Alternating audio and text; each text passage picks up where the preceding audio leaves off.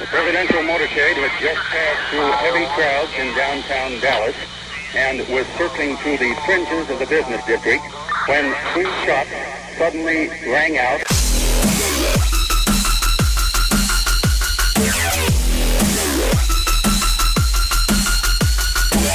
Destroying the media lies and dismantling the narratives.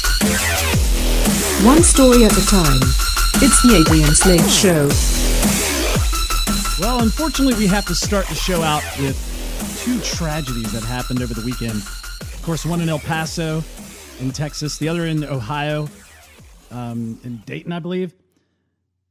What, now, for me, if you follow me online, I, I was I checked out.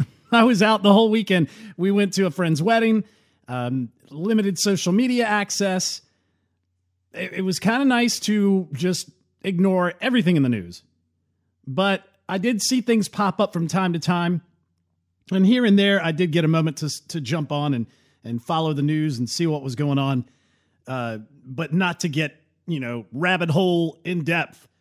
But, you know, we want to pray and our thoughts and our prayers because praying always comes first. They're going out to all the victims. It's up to 21 dead in uh, Texas uh, uh, with the El Paso shooting. One of them died in the hospital uh, on Monday. And we want to think of those in Ohio. Um, one of the things that we have to look at, though, is the media is pushing this as a white nationalist issue.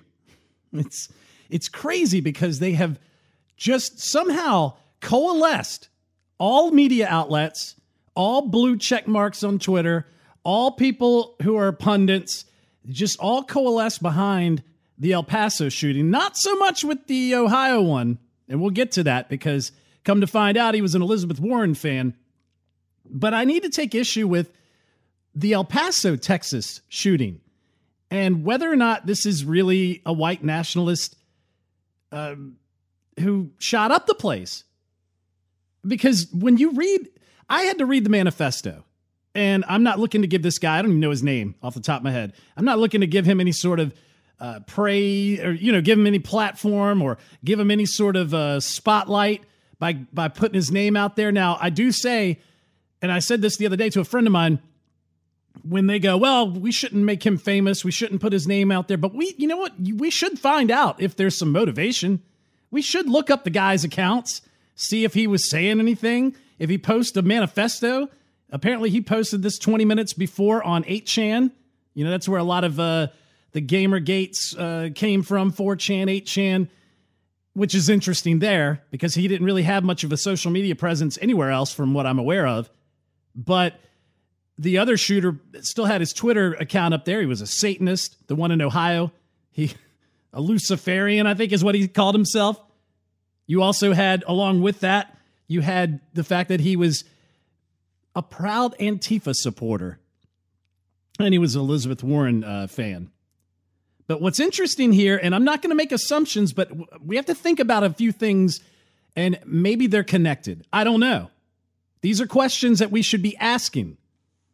But he he writes this manifesto. I'm not going to read the whole thing. It's about 4 pages long. But there's some interesting things that aren't getting the light of day on that kind of make me have a little pause. It's almost as though somebody who wanted to write a manifesto about white supremacy did so, but from the angle of a democratic socialist. It's really bizarre which makes me wonder.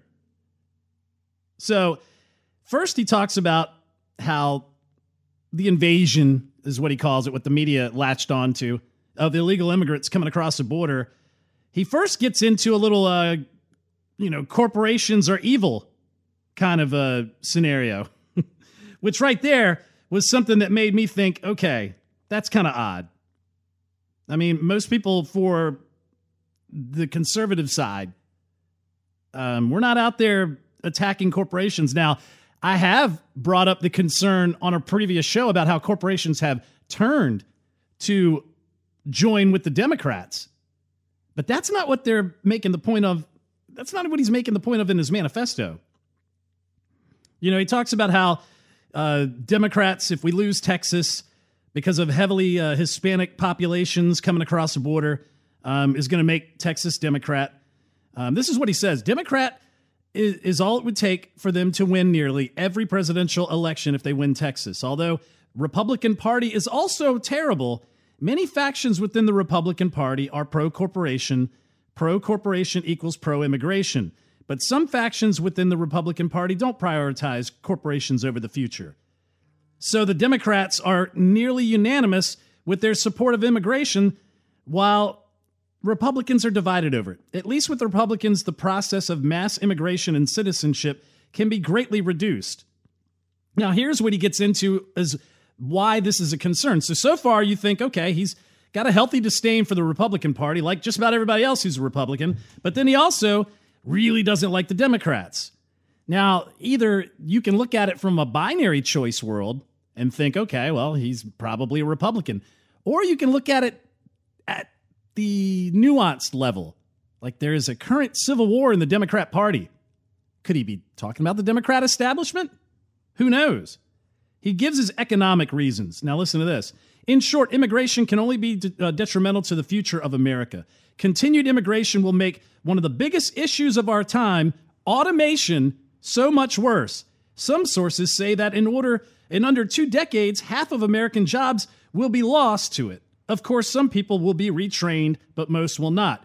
So it makes no sense on keeping on letting millions of illegal or legal immigrants flood into the United States and to keep tens of millions that are already here, invaders who have also closed uh, cl- have close to the highest birth rate in all ethnicities in America. Here's where it gets good.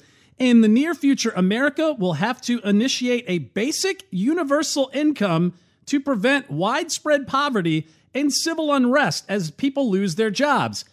Gosh, I remember Andrew Yang talking about giving out $1,000 because of this phenomenon. That's odd. Haven't really heard anybody on the right advocating for universal basic income.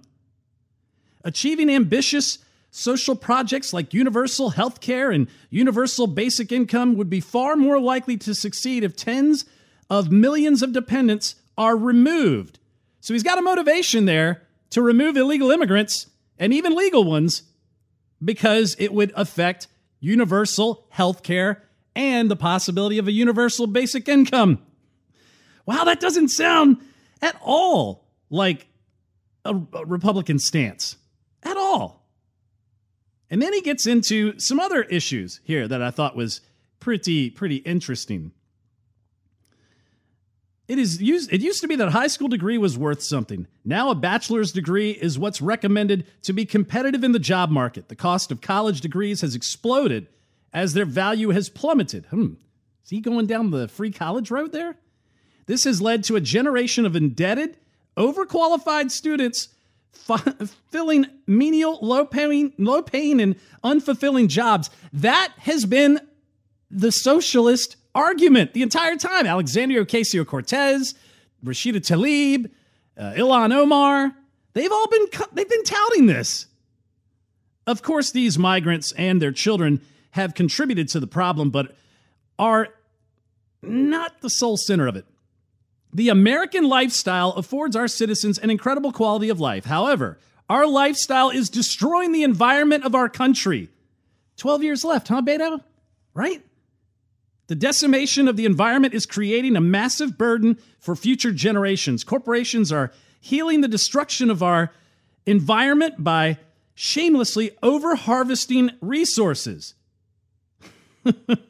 so, corporations are leading, is what he meant to say. He misspelled it. Corporations are leading the destruction of our environment shamelessly over harvesting resources.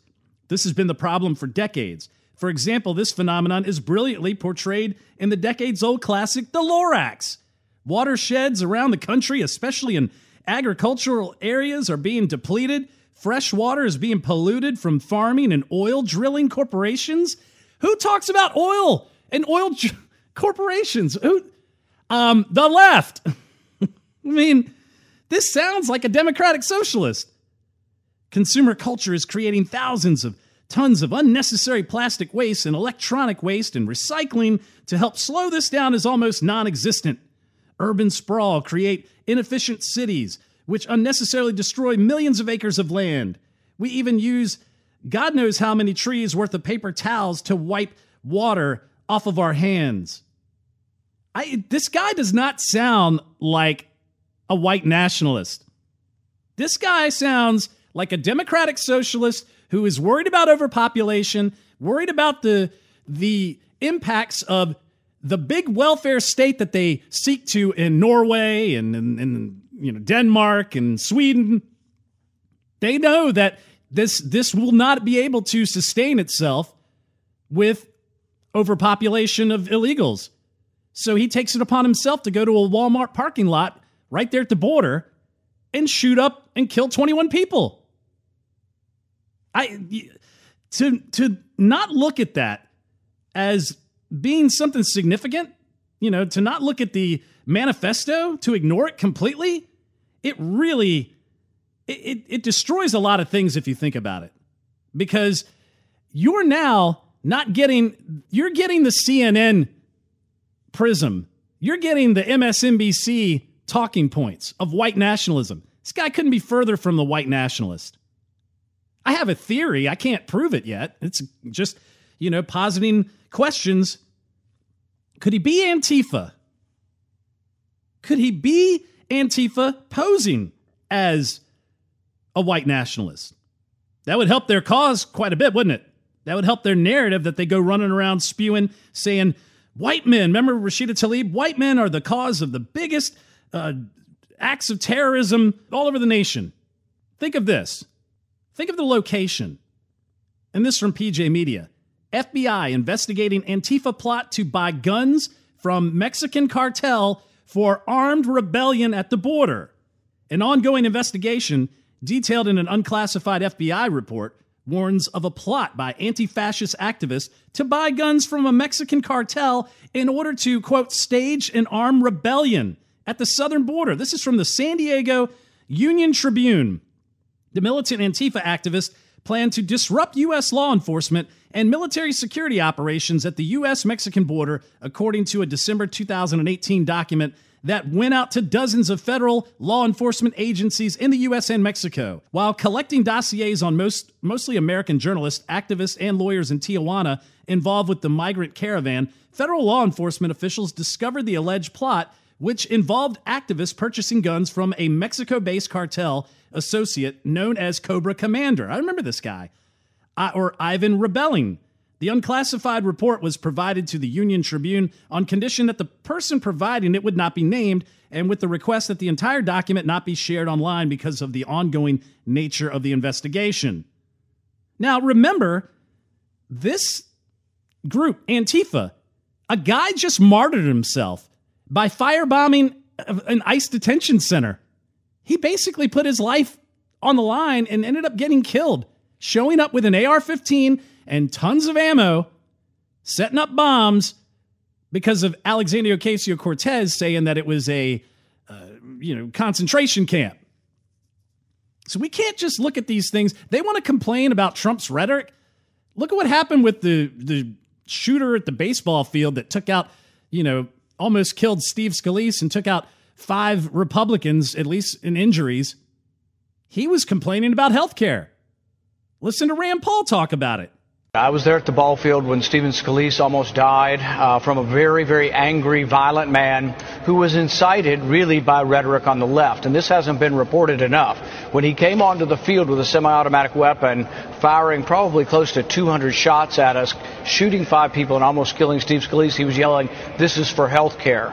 He also had a list of conservative legislators, Republicans in his pocket that he was willing to kill. Mm-hmm. So what happens when, when Democrats say get up in their face, they need to realize that there are a lot of unstable people out there. There are people with anger issues. There are people that are prone to violence. They might even live next door to you. You don't know where these people are.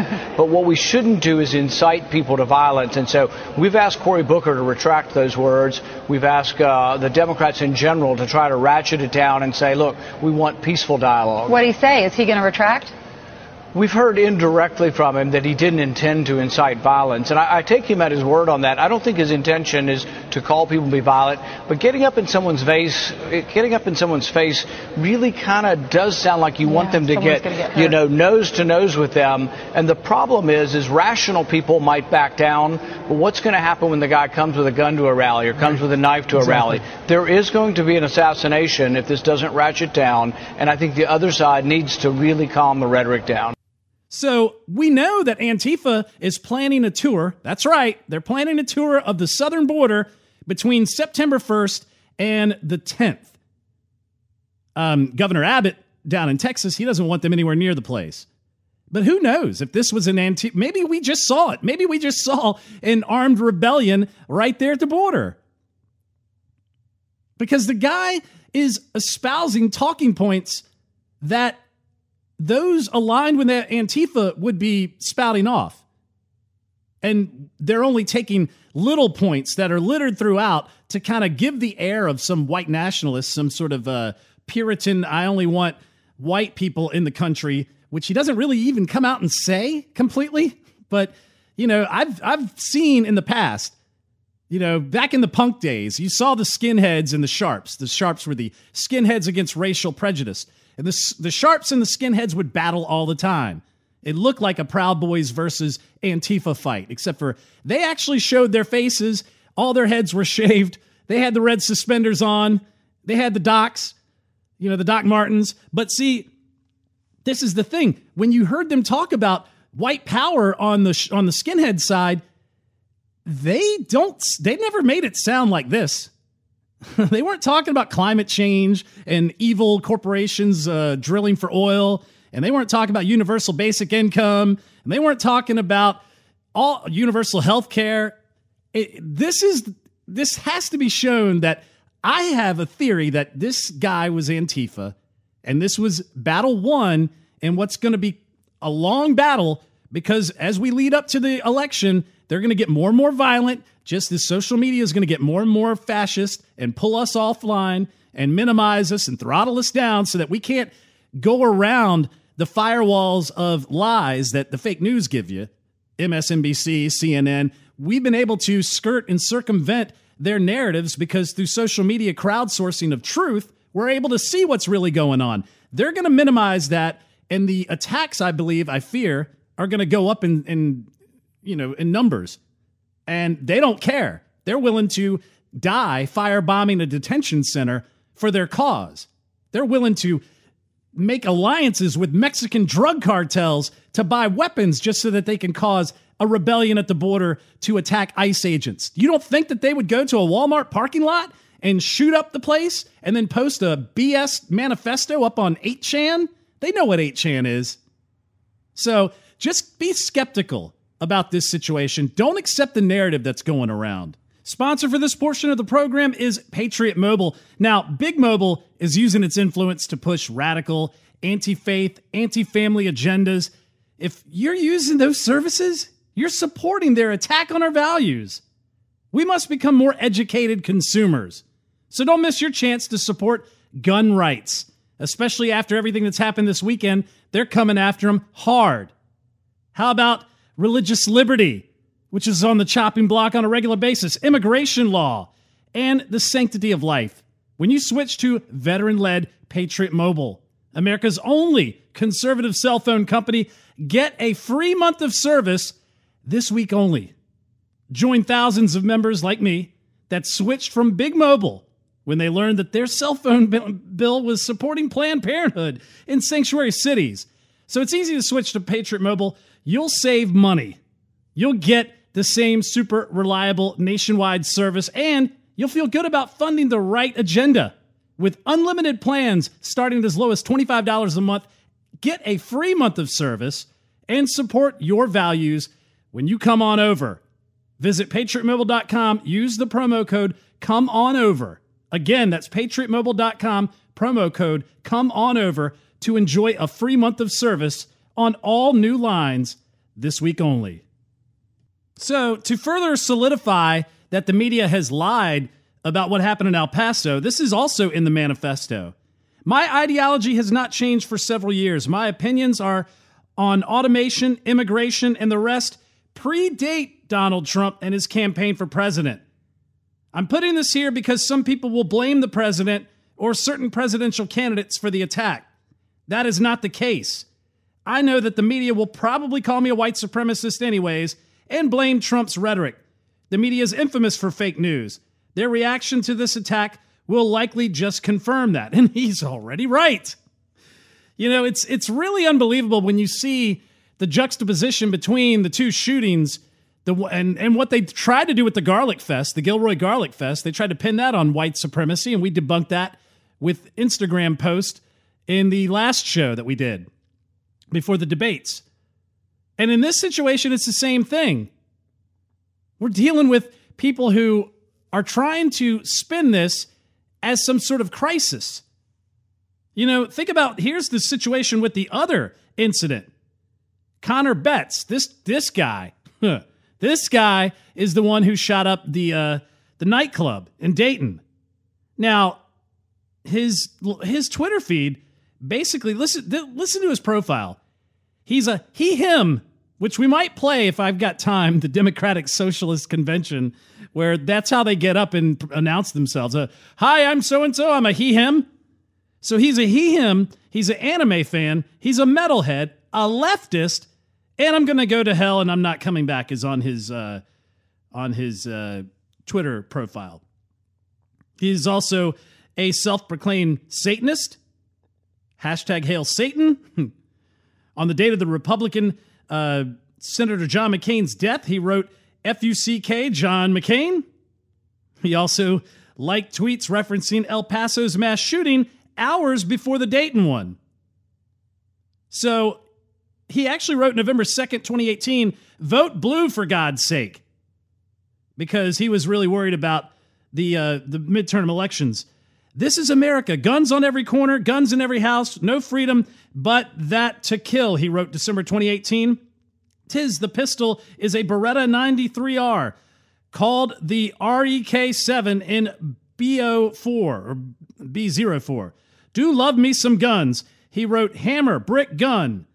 On February 14, 2018, he tweeted this at Senator Rob Portman Hey, Rob, how much do they pay you to look the other way? 17 kids are dead.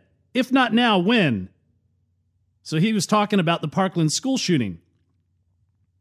So this guy is a leftist. He actually supported, or he supports, a run from Elizabeth Warren. And no one's talking about Elizabeth Warren's rhetoric.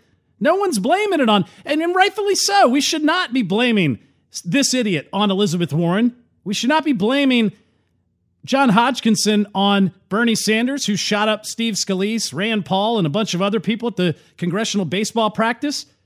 But we should also not be spinning the Garlic Festival shooter and this guy in El Paso on Donald Trump. But the media, they don't care. They don't care at all. And the difference in coverage is in amazing. And we're going to get into some of the uh, interesting background stories because I don't really think that the shooting in Dayton is completely 100% political. I think he's a leftist, he's an Antifa supporter, but I don't think this is some sort of Antifa mission. But the more I research the El Paso one, there's some interesting things that are going on that don't really add up unless there was more than one individual involved. But for the most part, what this guy did in Dayton, he's got mental issues. He's got a lack of uh, empathy. He doesn't have respect for life. He even killed his own sister and her partner or boyfriend or whatever. But we'll get into that here in just a moment. This portion of the program is sponsored by Cat Coolers. So rugged, it changes everything. They keep ice cold for up to seven days, made in the United States, customizable Four different colors white, black, yellow, even camouflage. Look, if you're going out on the lake doing some fishing, it's beach weather. Maybe you're going camping with the kids. Maybe you're in the Boy Scouts. Maybe you want to take the cooler out on the job site. For those people that work with you, this thing will keep your items cool for hours. Spring, summer, right around the corner, picnicking, outdoor season is upon us, boys and girls. A cat cooler will be your new best friend. Keep your food and drink fresher, colder, longer. Go to catcoolers.com, use the promo code Adrian, catcoolers.com, use the promo code Adrian, and you will pick up an amazing Gibraltar esque, sturdy, rugged cooler that will keep your items cold for hours. This is Adrian Slade. The Adrian Slade Broadcast. So we're talking about the tale of two shootings, the tale of two media narratives. And reluctantly, reluctantly, the news media is slowly coming out to say that what's going on, you know, maybe, I don't know, maybe a little bit uh, one sided. They're finally starting to acknowledge that the guy who shot up the nightclub in in Dayton, Ohio, might have had leftist tendencies, might be an Antifa supporter.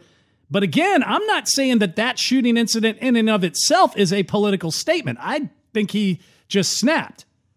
The other one in El Paso, I don't know. I mean, he obviously put up a political manifesto, and I was discussing this online, and I had some idiot say, Well, hey, thanks for politicizing this whole issue. I'm like, Well, let's see. What did we do? A shooting happened. Hollywood, politicians, the news media all politicized it immediately. And then there was a manifesto with political content throughout it. I point out the inconsistencies, and somehow I'm the one pushing this political agenda. It's really unbelievable with these people. So, this guy, this guy, Connor Betts, um, a few things about this guy that are interesting. One of the things is he uh, he's got serious mental issues, and he obviously with his Twitter feed, he's all about um, guns, politics, anime. He's a leftist, really loves uh, Elizabeth Warren. He also um, he also played for a band. yeah, he played for a he played for he was lead singer for a band called the Menstrual Munchies, a porno grind metal band. And let me say something real quick about that whole scene, that whole state. I don't know much about porno grind or porno grind. It, apparently, it has to do with necrophilia and and uh, gore metal, and but it comes from the gore metal scene. Look, when I was coming up, like I talked about earlier, in the music scene, you know, when I was really young, there was like, you know, we listened to Kiss, we listened to uh, Pink Floyd, Led Zeppelin, but we also had Michael Jackson like off the wall, and we had you know funk and, and Parliament and disco, and we you know my parents listened to just about everything. My dad would listen to Blondie. I mean, we were pretty all over the musical spectrum. But as I got into my teens, I was really fascinated with the punk scene that was breaking out, and really the the hardcore scene because of its energy. And one of the things that got me was over the years, you know, there was certain evolutions in that style of music. Hardcore and metal started fusing together to make thrash metal. And then eventually it got to the point where you had grindcore and you had black metal. And then you had bands like Anal CUNT. I don't want to say what that stands for, but they, you know, they had songs like Living Color is my favorite black metal band, which I thought was the best best title for a song. Um, because yeah, Living Color, they're black, but they're not black metal, but they're black people playing metal. Also, you've got groups like Cattle Decapitation. I mean, these these groups, I'm like, oh yeah, that's I can't wait for them to win a Grammy. Winner of the next Grammy for best metal music, it's Cattle Decapitation. Go take your kids out to see them. I was into some of those groups on the edge, you know, when the scene broke out, you know, Napalm Death, uh, you know, uh, Entombed. I, the one thing I liked about Entombed was they took a turn from away from the grindcore. They didn't. They kind of moved away from the Morbid Angel scene, and they ended up in this kind of proto hardcore Hatebreed kind of thing, which I kind of dug. It was pretty cool. Um, Bolt Thrower, you know, groups like that.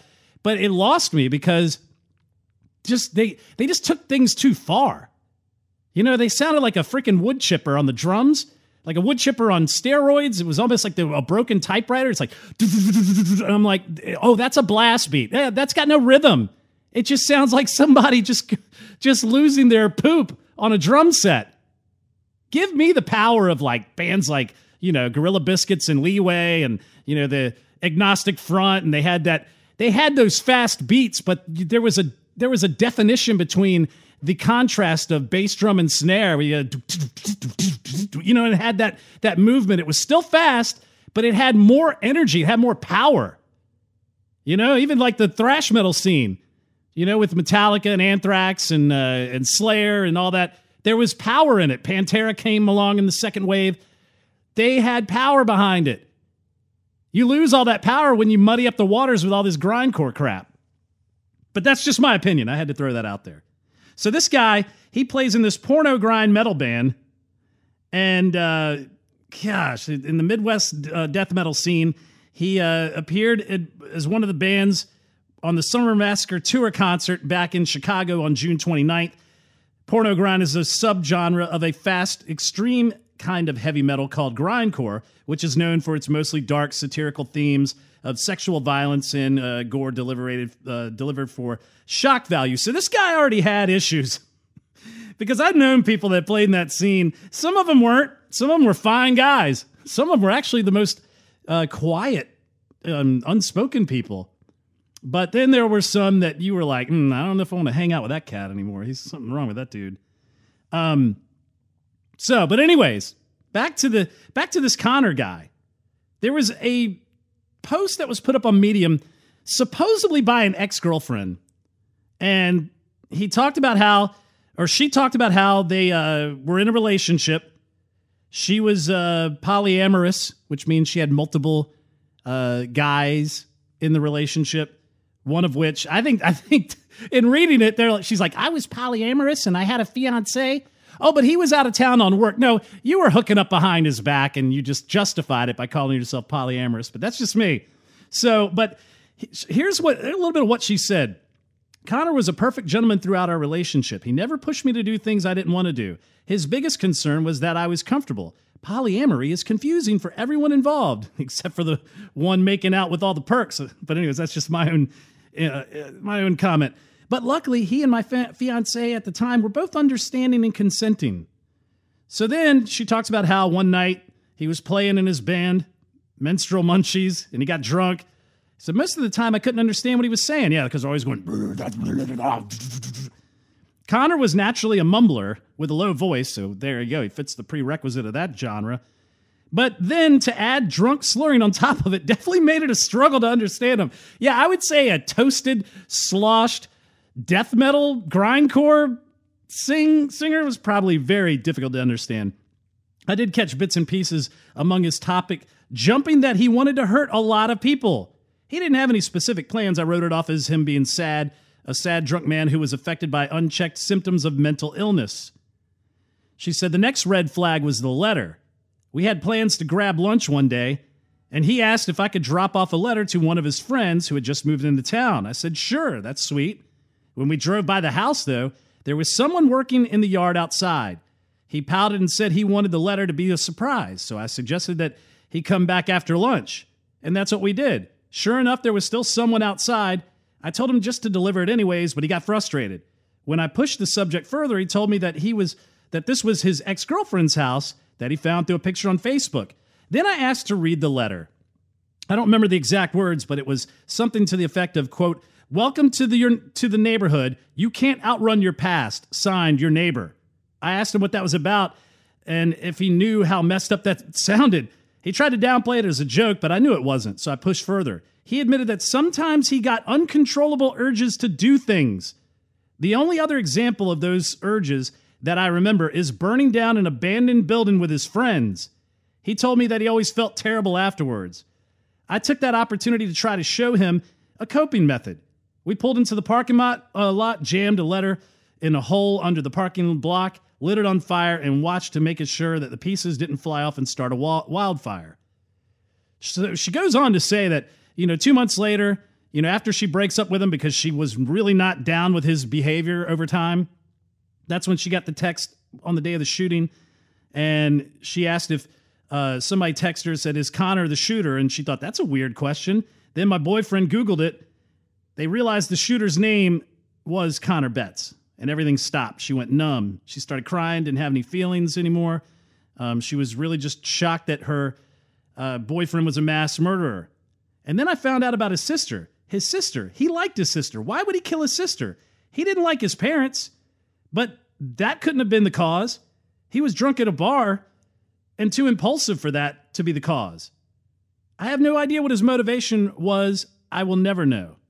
So, I mean, I don't know if this is actually somebody who was an ex, but it's really interesting if it is because it really shows you that there's two different aspects to these shootings. We got to take the media's twisting to show because the media runs cover for things. The media always runs cover for things. Now, there is an interesting thing with the shooter because he actually reached out to um, what are they called? Andy Andy Ngo had this up, the Socialist Rifle Association, which is basically a uh, version of the John Brown Gun Club. It's an Antifa gun club, military gun club, and he had reached out to him, and they said, "Well, bump stocks serve no political purpose." and are essentially toys. However, it is interesting to note that the candidate promoted by the NRA is the one that said, I like taking guns away early. Take the guns first, go through due process second. The other thing to consider is that this is the first time in a long time that gun policy has been outright confiscatory. This new rule will require, require owners of bump stocks to turn them in to law enforcement or to destroy them. When Denver did this, not a single person turned up with a bump stock.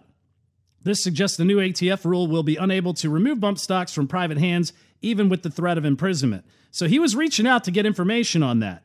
But what's interesting about this whole thing is the media's running cover for the El Paso one, cherry picking the manifesto, taking parts out that could be construed as white supremacist, leaving all the other things under the dust. And then on this side, they're acting as though nothing really big ever happened. And now they're starting to say, well, we don't know if it's politically motivated, but he had leftist ideas. I think he had leftist alignment in Daytona, or uh, um, not Daytona. Sorry, Dayton. I don't want to be John, uh, you know, Donald Trump calling it Toledo here, but he had leftist tendencies. He was aligned with Elizabeth Warren. He was aligned with Antifa, but I don't think that this was an, a calculated political attack. But there's no media trying to spin that one in that direction. They're only stating some facts. The other one, they're spinning it. And what's really interesting is what happened just the other day and looking up this information, and I run across 8chan was where this manifesto was apparently posted. 8chan got yanked of its server capabilities, so they're having to find a new location. But there was something interesting that the owner of 8chan said. Just listen to this. All this by design, he decided to terminate us. This is, of course, an untrue statement. He did terminate us, though, so it becomes time to find a new home. Think of 8chan as a large community of 1 million people that are now looking for a home. First of all, the El Paso shooter posted on Instagram, not 8chan. Later, someone uploaded a manifesto. However, that manifesto was not uploaded by the Walmart shooter. I don't know if he wrote it or not, but it was not uploaded by the murderer. That is clear. And law enforcement was made aware of this before most people had even heard the horrific news. The spirit and letter of the law have always been faithfully fulfilled, and my company has always made certain of that. It is unfortunate that this place of free speech has temporarily been removed. We are working to restore service. Thank you to the incredible people and companies that are helping with this task. So apparently on 8chan, this wasn't posted by the shooter. So it's one of two things. Either it was posted by somebody as a troll, which some people had tried to suggest, but you have incredible foresight to post this thing online. You have incredible foresight to post it online before the shooting. And not only that, the FBI actually was flagged by 8chan over this post, and apparently the FBI knew before the shooting happened, just couldn't stop it in time. Another known wolf that the FBI just couldn't catch in time. Amazing how that happens. They always know the shooter of the, of the Pulse nightclub in San Bernardino and all this stuff. Oh, he's on the FBI radar. Yet the FBI always drops the ball. We've talked about that, how there's a, pro- a program where they supply the weapons to a shooter and try to catch them before the act. But, you know, maybe that's what happened in Vegas too. I don't know. So uh, there's more to this story. We just have to keep digging. Combat Flip Flops, bad for running, worse for fighting. Combat Flip Flops is a veteran owned company that funds education and demining. Everything Combat Flip Flops manufactures is made in an area of conflict or post conflict, like Afghanistan, Colombia, Laos. And you can check out more about Combat Flip Flops by checking out the TED Talk by Combat Flip Flops CEO Matt Griffin on YouTube. You can also use the promo code SLADE25 and you will get 25% off of your first purchase. Go to combatflipflops.com. That's combatflipflops.com. Now, one of the things that probably should have been said or should have been looked at, especially when we were talking about the uh, the girlfriend or the ex girlfriend of Connor Betts up there in Dayton, is that when they're at a bar, she actually wrote about this too, that he decided to eh, show the stream of the Christchurch shooting to her while they were having drinks at the bar. She said, luckily, the noise was so loud, it kind of detracted from what was going on. Seems a bit disconcerting, if you ask me. So now let's go back to the El, um, El Paso shooter. Steve Hopper, this guy's a 30 year veteran of the FBI. He was on Mike Broomhead's radio show. He said the El Paso shooter, during interviews, said he was triggered after watching the DNC debate, not the most recent one that we covered, but the first one, where all the candidates raised their hands to provide health insurance to illegal immigrants.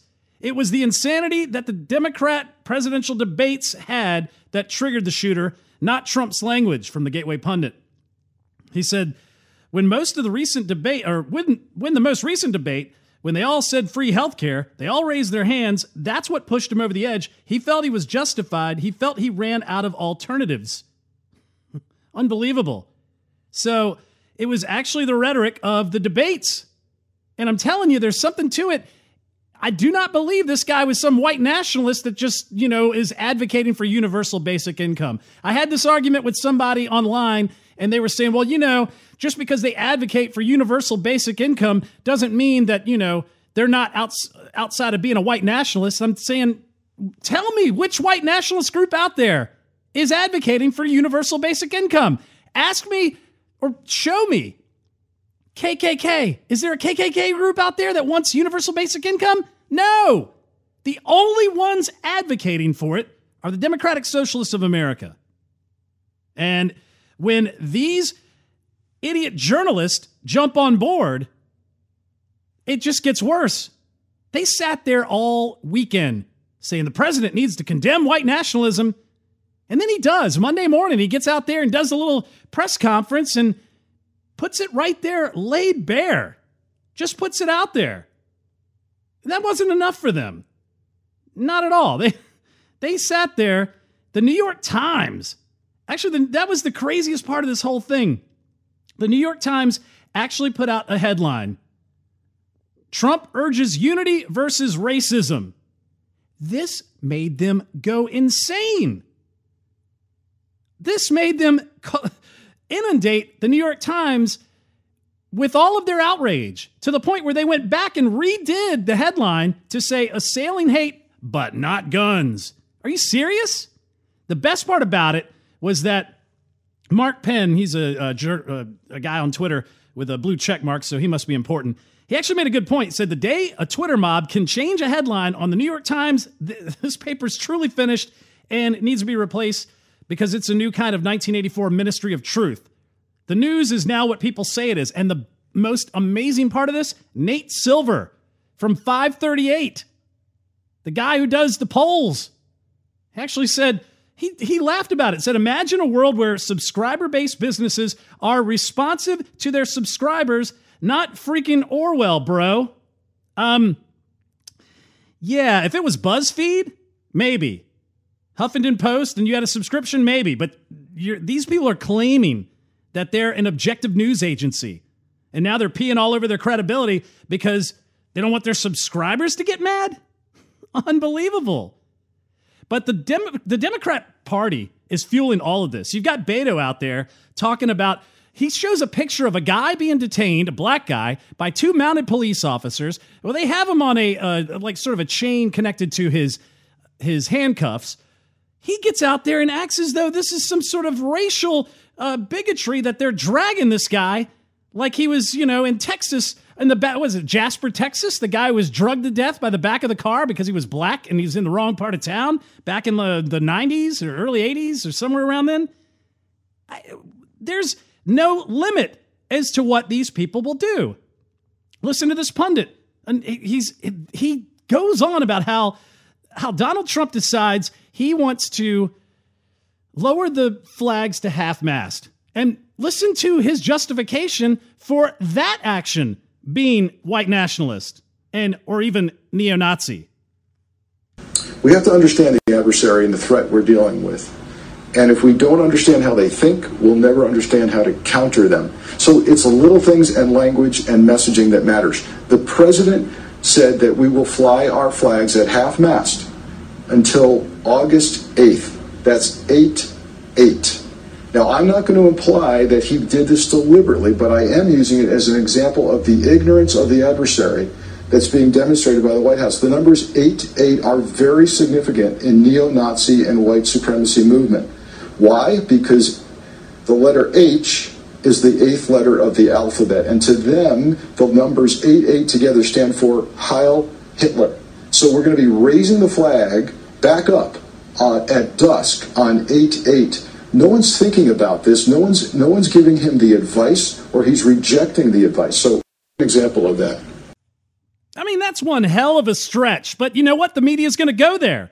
And when you have that happening, you've got them gaslighting everybody. You've got other representatives like Alexandria Ocasio Cortez out there doxing Team Mitch, Mitch McConnell's people. Listen to this first. She goes out and says, Here's a close up in case you're having trouble recognizing them in the photo posted to social media. Look forward to hearing your update on these individuals, Team Mitch. And it's a group of kids, teenagers. They got a cardboard cutout of Alexandria Ocasio Cortez, and they're being silly. You know, he's wrapping his hand around her, kissing her on the cheek. Well, then they start revealing the names. Somebody online starts doxing them, puts their names out there. And then this doesn't help the fact that there is already an unhealthy uh, edge against Mitch McConnell. People are at his house protesting and out there saying they wish him to die. You want to make it down there a little bit further? I don't want to get shot though. I don't either. but I'm thinking we could. I wish a motherfucker would tackle me. I'm worried about it. Right. I am not trying to break my shoulder like Mitch. I wonder how that whole surgery for what was his his, his tongue or some shit. Right. This bitch got beat up by his neighbor. Now I can't see nothing this somebody way. Somebody out there with some voodoo dolls. That's what I'm hoping. What? Hopefully some out there with some voodoo dolls in these bitches. Yeah, you know somebody is. That's probably what it is. Just stab the motherfucker in the heart, please. Yeah, they're they're pushing violence.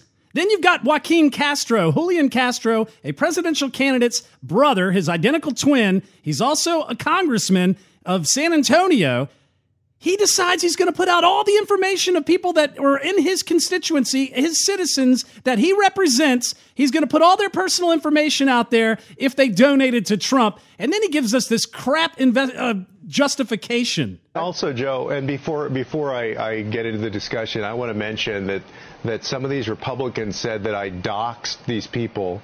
Doxing is when you tell somebody somebody's physical address or phone number None of that was in this graphic that I shared, which was first put up and circulated by a lo- local indivisible group. My post was actually a lament. If you look at my language, I said that it's sad that these folks, many of whom are prominent business owners in San Antonio, a city that's about 65% Hispanic, their customers, the people that have made them wealthy, their employees, the people that have worked for them for years, Many of those folks are Hispanic, and they're giving their money to a guy who's running ads talking about Hispanics invading this country. So it was a lament about all of us go to the, the, restaurants these people own, the businesses that they own. We patronize these places.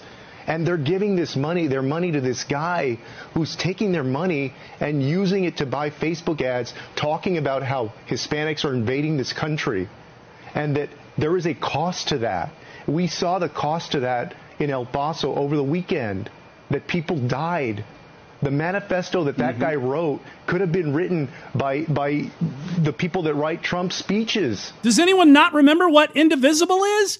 He justifies this. Well, you know, Indivisible put this out. Indivisible is an Antifa affiliated organization under Democracy Alliance who is being co opted by Democracy Alliance as being the resistance to push from every angle some sort of revolution against Donald Trump.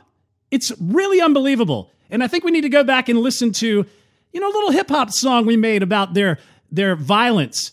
And when you listen to the middle of it, you get Nancy Pelosi telling you exactly their strategy on how they do things like white nationalism, calling Trump a racist. She puts it out in bare detail how that's effective. Listen to this.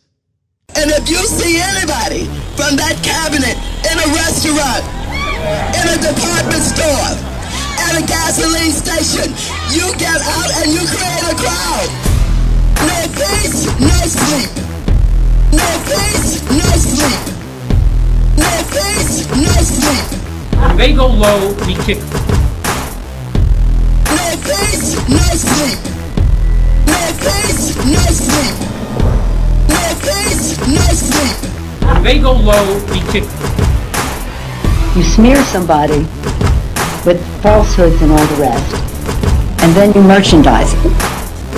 This is about the closest I'll probably ever have in my life to an I am Spartacus moment.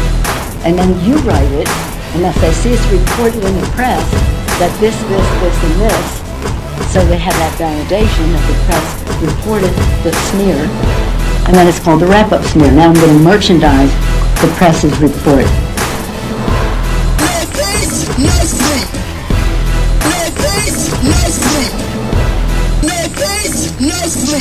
They go low, we kick. You cannot be civil with a political party that wants to destroy what you stand for, what you care about. That's what this new Democratic Party is about. One of the real problems we're going to have here is if they're going to try to take our guns, that's going to be an issue. And Donald Trump is nodding that he's going to do some sort of executive action, red flag laws that circumvent due process. Maybe uh, we'll just take guns away and give them back later. That is going to be a giant mark on his presidency, and his, it's for his election to lose if he doesn't step up. I'm Adrian Slade. Thanks for tuning into the show. Listen to us on Mojo 50 Radio. You can find that on iHeartRadio or go to mojo50.com every Wednesday, 10 p.m.